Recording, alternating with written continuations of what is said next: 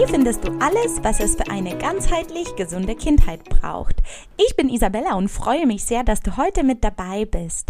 Denn heute gibt es eine ganz spannende Podcast-Folge für dich, wo es um das Thema Schlaf geht ich glaube, dass es auch ein Thema ist, das uns alle Eltern auf jeden Fall betrifft und etwas, was uns alle irgendwie auch beschäftigt. Und deswegen möchte ich heute mit dir gemeinsam in die ayurvedische Tagesroutine oder in den ayurvedischen zirkadianen Rhythmus eintauchen, äh, dir erzählen, wie dieser im Ayurveda aussieht. Dann äh, möchte ich gerne darüber sprechen, wie du diesen Rhythmus eben auch optimal für eine Schlafbegleitung für dein Kind nutzen kannst. Ich erzähle dir auch ein paar interessante Facts darüber, warum Kinder, die halt nachts vielleicht häufiger wach werden, dann auch gerne Hunger entwickeln und warum sie meistens morgens leider viel zu früh voller Action und Elan vor unserem Bett stehen und warten, bis der Tag losgeht.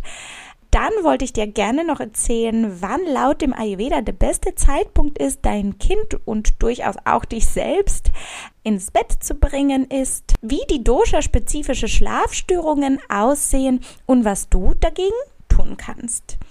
Ich wünsche dir ganz viel Spaß mit diesem spannenden Thema und schöne Erkenntnisse. Und dann geht's hier direkt los. Laut dem Ayurveda hat die Bewegung der Erde um die Sonne herum und deren unterschiedliche Phasen einen der größten Einflüsse auf unseren Körper. Wenn diese nämlich aufgeht, sich am Himmel bewegt und dann irgendwann gegen Abend letztendlich untergeht. Diesen Rhythmus, in dem sich unsere Erde um die Sonne dreht, nennt man zirkadianen Rhythmus. Und chronobiologisch ist es inzwischen auch nachgewiesen, dass der menschliche Körper von diesem Rhythmus absolut nicht frei ist. Und vielleicht kennst du das, dass diverse Mittel oder Medikamente je nach Tageszeit oder je nach Uhrzeit eingenommen werden sollen, um deren Wirkung im Körper optimal entfalten zu können und aber auch, dass zum Beispiel bestimmte Erkrankungen eher tags oder nachts auftreten. Und ayurvedisch betrachtet geht es bei diesem Rhythmus um Energieschwankungen von Vata, Pitta und Kapha. Und gerade fällt es mir noch ein, bevor du hier weiter mithörst und aber ein absoluter Ayurveda-Neuling bist, das heißt noch nie was vom Vata Pitta oder Kapha gehört hast, lade ich dich sehr herzlich dazu ein, dir die Podcast-Folge Nummer drei anzuhören, Zauber des Anfangs Nummer zwei, wo ich ganz genau auf diese Bioenergien, also auf die Doshas eingehe, weil sonst kann diese Podcast-Folge für dich eher ein bisschen verwirrender sein und ja, vielleicht kannst du dann auch nicht ganz so gut mitkommen und das wäre sehr schade. Also wie gesagt, wenn du ein absoluter Ayurveda-Neuling bist, einfach mal gerne pausieren und erstmal die Folge Nummer drei anhören. So, ähm, jetzt mache ich hier aber weiter. Wir waren dabei, dass die Energieschwankungen von Vata, Pitta und Kapha während des Tages und während der Nacht einem ayurvedischen zirkadianen Rhythmus gleichen. Je nachdem, welche dieser drei Bioenergien gerade im Vordergrund steht, begleiten uns unterschiedliche Gemütszustände oder haben wir vielleicht mal mehr oder weniger Energie. Denn wie du dich vielleicht erinnerst aus den vorherigen Podcast-Folgen, ist der Mensch laut Ayurveda ein unzertrennlicher Teil der Natur und diesen Einflüssen, also den Natureinflüssen, können wir nicht entfliehen. Und hier möchte ich dir erstmal die Verteilung der Doshas während des, des, Tages erzählen. Und dann starten wir direkt ganz früh um 6 Uhr morgens mit der Kafferzeit. Es ist so, dass wenn wir nach 6 Uhr oder kurz nach 6 Uhr aufstehen, wir häufig schwerer in die Gänge kommst, dass man sich immer wieder so ein bisschen die Augen reiben muss und denkt, ach, es wäre eigentlich ganz gut, noch im Bett liegen zu bleiben, äh, dass die Tätigkeiten, die dir während des Tages in der Regel sehr leicht von Hand gehen, in den morgendlichen Stunden so ein bisschen länger brauchen, dass du da auch träge und eher gemütlich bist. Ja, und genau das ist das, was die Kaffer-Qualitäten ausmacht und der Grund, warum wir erst nach 10 Uhr, wo es eben Richtung Mittagszeit geht, also wir in diese Pitta-Phase reinrutschen, wir so richtig wach werden. Die Pitta-Zeit ist also zwischen 10 und 14 Uhr und das ist in der Regel da, wo wir auch recht produktiv sind, wo wir am Schreibtisch sitzen, unser Kaffee ist ja schon mal drin im, im System, wir haben Lust, was zu erschaffen, wir transformieren viel, das sind alles Prinzipien vom Pitta. Und wenn die, äh, wenn die Sonne tatsächlich im Zenit steht, wenn wir vom 12-Stunden-Tagen ausgehen würden, ist auch 12 Uhr mittags der Zeitpunkt, wo wir meistens auch ordentlich Hunger entwickeln. Vorausgesetzt, wir sind natürlich was früher aufgestanden. Das heißt auch, dass die Mittagszeit grundsätzlich auch der perfekte Zeitpunkt ist für uns alle, nicht nur Kinder, sondern auch für uns Großen, auch die größte Mahlzeit des Tages zu uns zu nehmen, um diese Hitze, die in der Natur vorhanden da ist oder diese Pitta-Energie einfach mit der Pitta-Energie in unserem Körper zusammentreffen zu lassen oder die beiden zusammenwirken zu lassen, dass unsere Nahrung, also unser Mittagstisch, am allerbesten und optimalsten verdaut werden kann. Nach 14 Uhr geht es dann in die Wartezeit los, die bis zum 6 Uhr abends anhält und dann rutschen wir wieder vom Vata ab 18 Uhr bis 22 Uhr in die Kafferphase. Und das ist genau das Zeitfenster, dem ich heute besonders viel Aufmerksamkeit schenken möchte.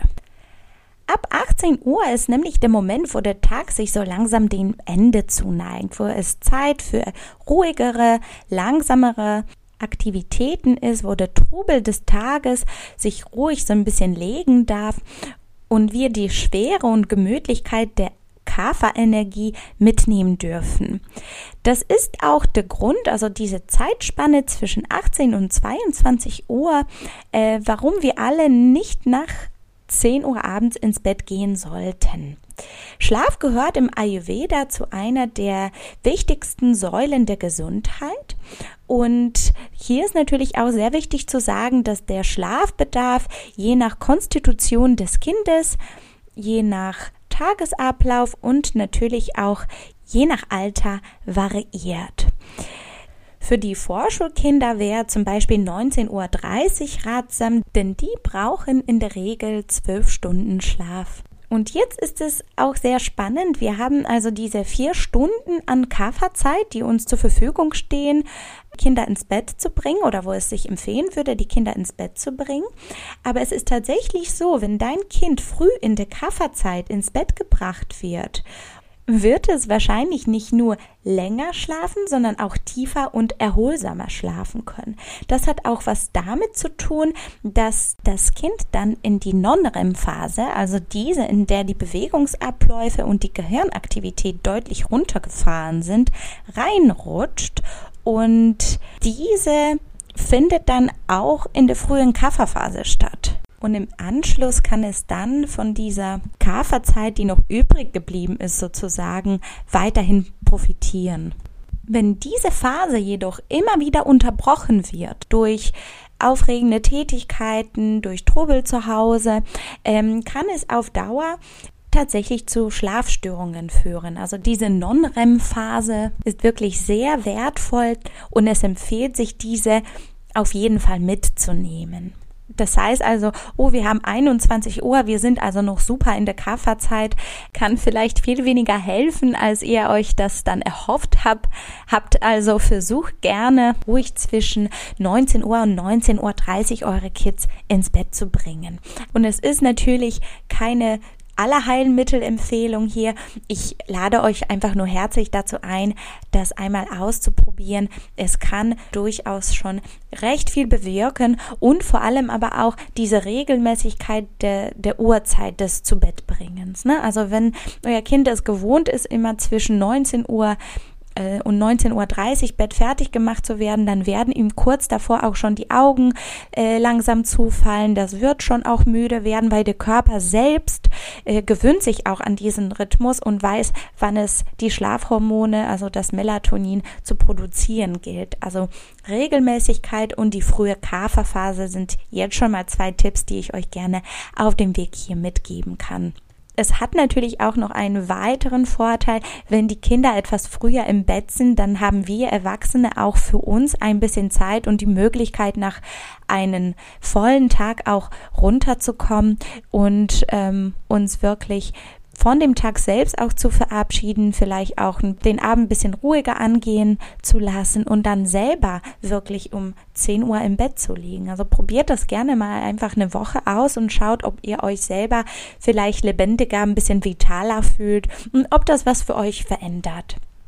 Ja, und natürlich hat das früher zu Bett gehen auch den Vorteil, dass wenn die Kinder dann schon gerne um 5.30 Uhr vielleicht total wach vorm Bett äh, bei uns im Schlafzimmer stehen, wir dann nicht völlig verträumt und verschlafen eigentlich nur unsere Ruhe haben wollen, sondern selber leichter aus dem Bett kommen. Und ich hatte bereits erwähnt, dass zwischen 14 und 18 Uhr die Wartezeit herrscht und es ist tatsächlich so, dass es natürlich um zwei Uhr nachts bis sechs Uhr morgens ebenfalls die Wartezeit ist. Und ich habe das, bevor ich überhaupt mit dem Ayurveda in Berührung gekommen bin, hatte ich eine sehr interessante Beobachtung gehabt. Und zwar mir war es immer sehr wichtig, dass ich vor der Arbeit in der Klinik meine Morgenroutine durchführen kann und wollte gerne mindestens anderthalb Stunden Zeit morgens für mich haben, für ein bisschen Yoga, meditieren, ein bisschen Journaling, in Ruhe meinen Kaffee zu trinken, mein Frühstück zu essen und ich hatte dann den Wecker gerne um 5.15 Uhr klingeln äh, gehabt. Und ich bin sehr frisch und munter aus dem Bett rausgekommen. Und wenn ich mir was richtig Gutes tun wollte und ein bisschen ausschlafen wollte und dachte, ja, okay, dann schläfst du morgen bis sieben oder bis sechs Uhr, dreißig, ist es mir viel schwerer gefallen, wirklich dann aufzustehen. Und irgendwann, als ich dann mit dem Ayurveda in Berührung gekommen bin, fiel mir das wie so ein Schuppen vor Augen, weil um fünf Uhr morgens oder fünf Uhr, fünfzehn, fünf Uhr, dreißig, also vor sechs Uhr auf jeden Fall, haben wir noch die Vata-Zeit und vielleicht erinnerst du dich daran, dass Vata sehr viel mit Leichtigkeit und Frische Frische zu tun hat, wie so eine, wie so eine schöne morgendliche Brise. Und dieses vorherrschende Vata äh, mit der Leichtigkeit im Körper, mit der Frische und mit dem offenen Geist hilft uns und erlaubt uns auch den Tag ganz anders zu beginnen. Und ja, natürlich sind die Kinder, die dann um 5 Uhr morgens, nachdem sie früh ins Bett gegangen sind, ähm, vielleicht aufstehen, nicht mehr wirklich ähm, runterzubekommen. Ne? Sie werden dann auch selber hibbelig, die sind bereit für den Tag, die möchten gerne loslegen. Das hängt tatsächlich auch mit dieser lebendigen Vata-Energie zusammen. Es ist so, dass man im Ayurveda deswegen empfehlen würde, kurz vor 6 Uhr morgens aufzustehen, um eben diese Vata-Energie mitzunehmen. Bei Kindern ist es allerdings nicht sehr dogmatisch zu sehen, wenn sie von sich aus diese Uhrzeit wählen, ist es völlig in Ordnung. Aber bei Kindern ist es ganz klar, dass man die auch schlafen lassen sollte, dass sie erstmal den Ruhebedarf mit dem Schlaf decken können, dass sie ausreichend Erholung gewinnen. Und es wird sich, wenn man selber in diesem richtigen, natürlichen zirkadianen Rhythmus drin ist, wird sich das ja auch mit der Zeit bei den Kindern ganz natürlich einstellen. Also denke bitte nicht, du musst dein Kind jetzt immer ganz früh wecken, äh, damit das ja äh, frisch und äh, voller Elan in den Tag startet. Entweder macht es das dann von alleine um die Uhrzeit oder es kommt bei Kindern auch ein bisschen später. Das ist völlig in Ordnung. Bei etwas trägen Kaffer Teenager, Teenagern oder Schulkindern kann das eine Idee sein, gemeinsam eine Challenge zu machen und zu sagen, hör mal, sollen wir das zusammen probieren, dass wir früh ins Bett gehen und früh aufstehen. Kafferkinder können durchaus davon sehr profitieren, ähm, aber auch da kennst du dein Kind am besten und da kannst du es auch am besten einschätzen, ob du es überhaupt für notwendig hältst oder ob du meinst, dass es alles noch wunderbar im Rahmen ist und keinerlei Intervention, nenne ich das jetzt mal so, ähm, von deiner Seite bedarf. Ja, und wie könnte so eine ayurvedische Abendroutine mit deinem Kind aussehen? Das möchte ich dir jetzt hier in dem weiteren Verlauf erklären. Und zwar ist es klar, dass wenn unser Gehirn zu aktiv ist, der Körper partout nicht schlafen kann. Und das Beste, was du also machen kannst, äh, um dein Kind gut in den Schlaf zu begleiten, ist vorerst eine gewisse Reizabschirmung zu betreiben. Häufig, wenn die Kinder aus der Schule oder aus dem Kindergarten nach Hause kommen, wird erstmal zum Abschalten ein bisschen Fernseher geguckt. Und da ist an sich auch nichts Schlimmes daran. Nur da kann kann ich dir gerne einen Tipp geben. Schaue mal, dass zwei, drei Stunden vorm zu Bett gehen dein Kind keinen Kontakt zu solchen Medien mehr hat. Also das gilt natürlich für Fernseher, Tablet, Laptop, Smartphone und so weiter und so fort. Wir denken, ach ja, da kann der Kopf sehr gut abschalten. Ja, es ist in der Regel so, dass wir uns von, der, von dem, was bei uns drumherum gerade passiert, äh, sehr gut abgrenzen können. Aber es ist tatsächlich ein absoluter Horror, sage ich jetzt mal so, für das zarte Nervensystem. Insbesondere Watterkinder sind da sehr stark davon betroffen, da die eher schon sehr sensible Fühler immer ausstrecken, mit denen sie ja durch die Welt gehen.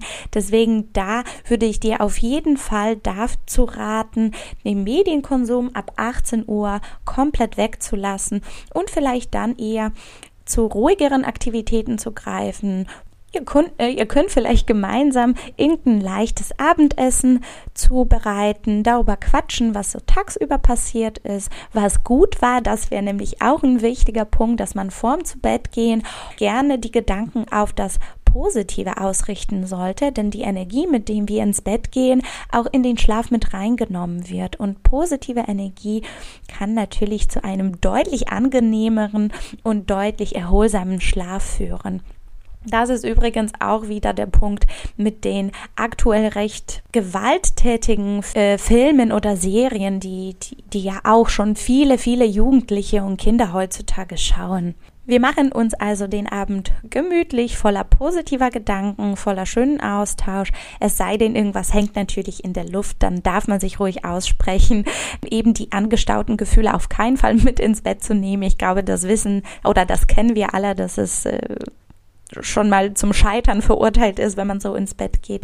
Ja, dann soll oder darf das Schlafplatz ruhig und auch dunkel oder abgedunkelt sein. So wenn das Kind auch nachts zum Beispiel wach werden würde, dass es nicht in eine Situation kommt, dass alles auf einmal irgendwie anders ist, als wie wir eingeschlafen sind. Das ist insbesondere für kleine Kinder vielleicht auch sehr verwirrend, wenn man bei Mama und Papa auf dem Arm eingeschlafen ist und dann mitten in der Nacht wach wird und liegt ganz woanders und die Situation sieht auch ganz anders aus. Der Ayurveda empfiehlt also eine gewisse Routine mit dem Schlafort und optimalerweise soll der Schlafort nicht mit dem Spielort zusammenliegen. Ja, also dass das Kind schon quasi dafür geprimed ist, wenn ich ins Schlafzimmer gehe, dann wird hier jetzt die Abendroutine vorgenommen und dann gehe ich ins Bett. Ihr könnt vorm Schlafen gehen äh, zum Beispiel auch warme Kuhmilch zubereiten, die mit einer Prise Kardamom, vielleicht Messerspitze Muskatnuss und ein bisschen Zimt zusammenmischen und trinken. Wenn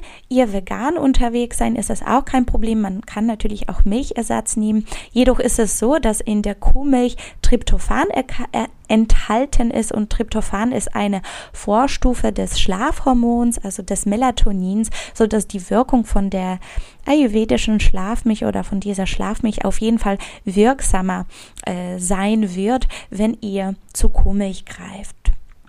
Genau. Dann wird im Ayurveda eine Massage empfohlen.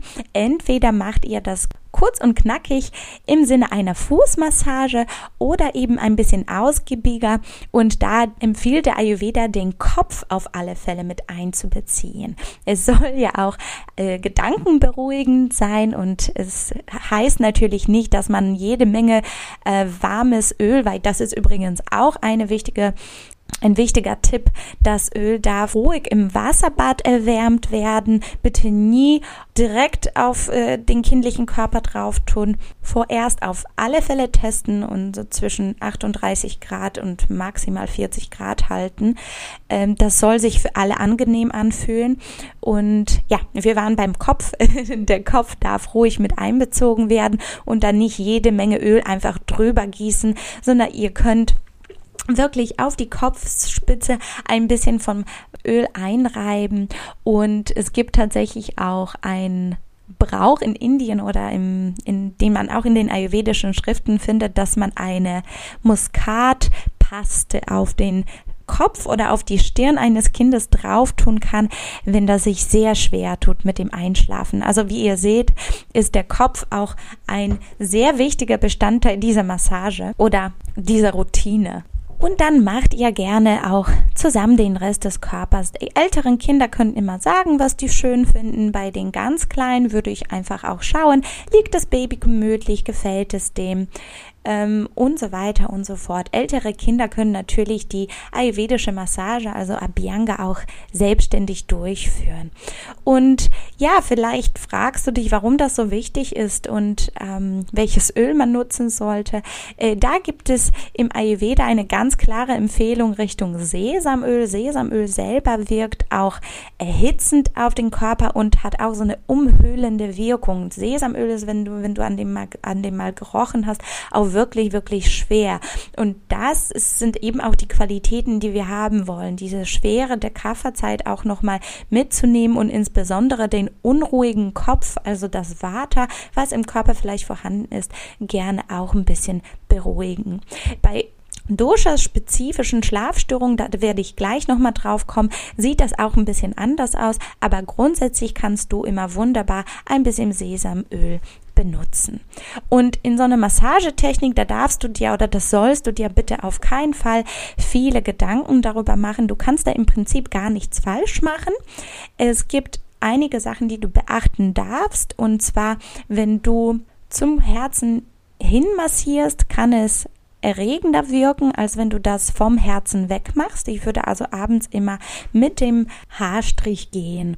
Und das Allerwichtigste ist, dass ihr beide, also du und dein Kind, Ruhe dafür habt. Das heißt, wenn du hektisch bist und denkst, ach, eigentlich habe ich gerade gar keine Zeit und auch gar keine Lust, das zu machen, ich soll da jetzt aber ähm, unbedingt eine Fußmassage durchführen, die dauert zwar nur fünf Minuten, aber gerade habe ich gar keine Lust und Zeit dafür, dann lass es einfach. Das ist gar alles gar kein Muss. Und ich denke aber auch eher, diese hektische Energie wird sich dann auf das Kind übertragen und aber auch umgekehrt. Wenn du merkst, dein Kind hat da überhaupt gar keine Lust darauf, dann Macht lieber was anderes, sucht euch lieber was anderes aus. Manchmal ist weniger mehr, also da auch bitte nichts dogmatisch nehmen, sondern schaut, ob es euch gut tut, ob es euch beiden gut tut. Ich habe die Erfahrung gemacht, wenn ich die Fußmassage von meinem kleinen Sohn mache, dass ich da selber wunderbar auch zur Ruhe komme und auch, dass es mich erden kann.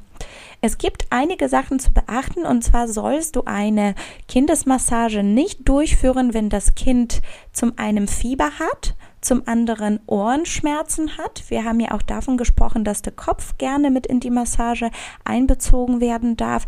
Und da gibt es natürlich immer die Gefahr, dass ähm, irgendwas an Öl in das Ohr eindringt oder so. Das, das wäre auf jeden Fall kontraproduktiv.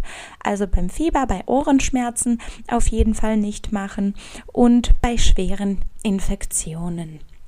Und ich würde auch nie zu viel von dem Öl benutzen, da es, wie ich bereits erwähnt habe, zum einen das Kaffer natürlich erhöht, aber wir wollen jetzt auch nicht eine absoluten Kaffer zu einer riesengroßen Kafferansammlung im Körper führen. Also seid einfach moderat mit der, äh, mit der Menge. Und ja, ein kleiner Tipp, das Öl lässt sich am besten aus den Haaren, wenn du die Kopfmassage auch mit durchführen solltest. Am besten entfernen, wenn du vor dem Baden die öligen Haare mit deinem Shampoo, also Kindershampoo einmassierst und bevor der Kopf mit Wasser in Kontakt kommt. So, dann lass uns jetzt gemeinsam diese ayurvedische Abendroutine zusammenfassen.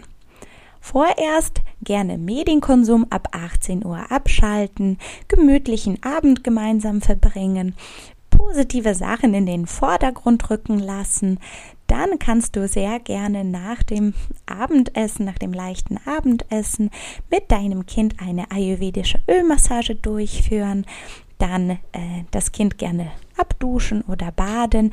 Wichtig, wenn du nicht abduschst, das ist ja auch nicht unbedingt notwendig, fällt mir gerade noch dazu ein, dann pack dein Kind gerne dicker ein, es sei denn, es ist ein absolut hitziger Pitter äh, Typ und du merkst, da ist sehr viel Pitter drin. Aber das Öl führt ja dazu, dass die Körperkanäle oder der Körper insgesamt so geöffnet wird. Und das führt ja auch dazu, dass sich die Kinder leicht erkälten können oder dass sie einfach auch sehr schnell frieren. Das heißt, entweder geht ihr nach der Massage unter die warme Dusche und dann warm einpacken oder eben direkt unmittelbar in das gemütliche Pyjama eintauchen. Ähm, genau. Du kannst deinem Kind auch die köstliche ayurvedische Schlafmilch zubereiten. Dann dürft ihr euch gerne zusammen vielleicht ein Mantra oder ein Gebet vorsagen. Das ist ja je nach Kultur und je nach Haushalt auch immer ein bisschen unterschiedlich. Oder gemütlich ein äh, Büchlein lesen. Wichtig ist, dass das Zimmer schon abgedunkelt ist und dass das, wenn es möglich ist, nicht mit dem Spielzimmer zusammenhängt oder dass, die, dass es klar ist, dass das Bett der Bereich ist, wo nicht gespielt wird, dass das Kind am besten äh, zwischen ja, 19 und 20 Uhr würde ich sagen, schon die frühe Kafferzeit genießen kann und da ins Bett gebracht wird. Ja, und dann komme ich schon zu dem letzten Punkt der heutigen Podcast-Folge, nämlich zu den Schlafstörungen. Ich hatte bereits angedeutet, dass eine gestörte frühe Kafferzeit ähm, dazu führen kann, dass sich eine Schlafstörung entwickelt. Aber auch das ist immer je nach Konstitution des Kindes sehr unterschiedlich. Und manchmal ist es so, und das werden alle Eltern wahrscheinlich unterschreiben können, wenn man unter diesem gewissen Müdigkeitspunkt hinaus gekommen ist, dann kann das Kind tatsächlich zu müde sein, um, um zu schlafen. Also ein absolutes Phänomen. Ja, das wollen wir natürlich alle gerne vermeiden. Ähm, ich möchte als erstes gerne auf eine Schlafstörung äh, vom Vata-Typ eingehen. Das bedeutet nicht, dass nur Vata-Kinder diese Störung entwickeln, aber die sind natürlich sehr prädisponiert dafür.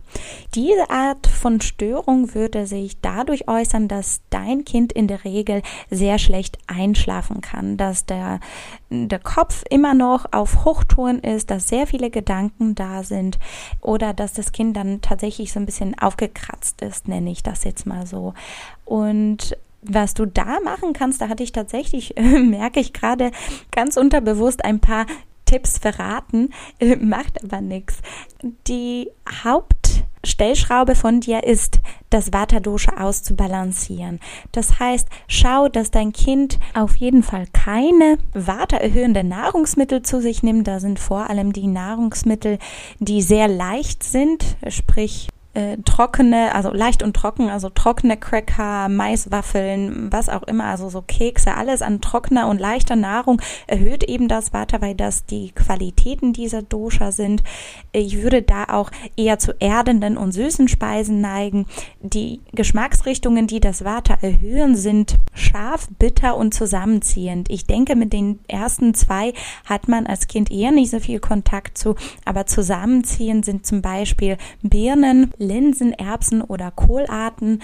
Ich glaube, das größte, also die größte Herausforderung ist, sind jetzt nicht unbedingt auch die Geschmacksrichtungen, sondern eben die Art der Nahrungsaufnahme während des Tages. Das heißt, unregelmäßig und trocken wäre auch etwas, was einem Vaterkind absolut nicht gut tut. Also eher warme Sachen, auch wenn du unterwegs bist. Einfach in einen Becher to go, eine warme Suppe mit einpacken oder so ein bisschen Porridge, was auch immer du gerade da hast. Ein bisschen von dem Eintopf, Süßkartoffel-Wedges, also etwas, was warm ist und was dein Kind, wenn es eben viel unterwegs ist, das heißt viel in der Watter-Energie unterwegs ist, ein bisschen Ausgleich bekommen kann. Dann hatte ich ja bereits das mit dem Medienkonsum angesprochen und dass die Vata-Kinder insbesondere diejenigen sind, die dazu neigen, deren Nervensystem völlig aus der Bahn äh, geworfen zu kriegen, äh, was das angeht. Also bitte schaue, ob da vielleicht bei euch auch ähm, noch Verbesserungspotenzial ist. Nächtliche oder abendliche Massage ist da insbesondere bei Vata-Kindern wunderbar, auch mit diesem warmen oder erwärmten Sesamöl, was ich angesprochen habe. Oder es gibt auch spezielle ayurvedische Öle, die sehr reichhaltig und erdend sind. Da kannst du auch gerne schauen, ob es irgendwas für dich wäre. Du kannst natürlich immer gerne mit ätherischen Ölen arbeiten, mit Lavendel oder römischer Kamille zum Beispiel. Das sind auf jeden Fall auch so die Aromamischungen oder die Aromas, äh, die das Kinderzimmer wunderbar auch für die Nacht vorbereiten können. Für dein Waterkind oder für eine Waterstörung kannst du zu dem ayurvedischen Schlafmilch auch einen Teelöffel vom Ghee dazugeben. Ghee ist ja die geklärte Butter. Ich glaube, jeder, der mit Ayurveda in Berührung gekommen ist, kennt das, äh, wird G-H-E-E -E geschrieben und Ghee wirkt da wunderbar auch erdend in dem Sinne, weil es noch ein bisschen von der öligen ruhigen und feuchten Komponente mit reinbringt. Also bei Waterkindern gerne die Schlafmilch mit einem Teelöffel Ghee dazu nehmen. Und für jüngere Kinder ähm, schaue, dass dein Kind auch tagsüber genug Zeit hat für ein Nickerchen. Insbesondere die Waterkinder, die sehr viel unterwegs sind, brauchen auch zwischendurch mal eine Pause. Dann komme ich jetzt auch weiter zu einer Pitta-Störung. Auch hier würde ich direkt als erstes bei der Ernährung schauen, dass die Pitta erhöhende Lebensmittel, die zum Beispiel sehr sauer oder sehr salzig sind, weniger Platz im Nahrungsmittelbereich haben. Auch hier gilt es wie immer, regelmäßige Mahlzeiten, vor allem bei den Pitters, die eher dazu neigen, schnell Hunger zu bekommen und dann ähm, mal ungemütlich zu werden, wenn die eine Mahlzeit verpasst haben. Da ist es besonders wichtig, dass die regelmäßig was zu sich nehmen. Und ja, ich hatte ja auch erwähnt, warum Kinder, die häufig nachts wach werden ähm, oder mitten in der Nacht wach werden, Hunger haben. Und zwar sind das in der Regel vom Schlafmuster eben die Pitta-Kinder. Die schlafen wunderbar ein, werden dann aber zwischen zwei und vier Uhr morgens oder vier Uhr nachts wach, total energiegeladen und auch bereit, eben in den Tag zu starten und dann obendrauf noch sehr gerne Hunger haben.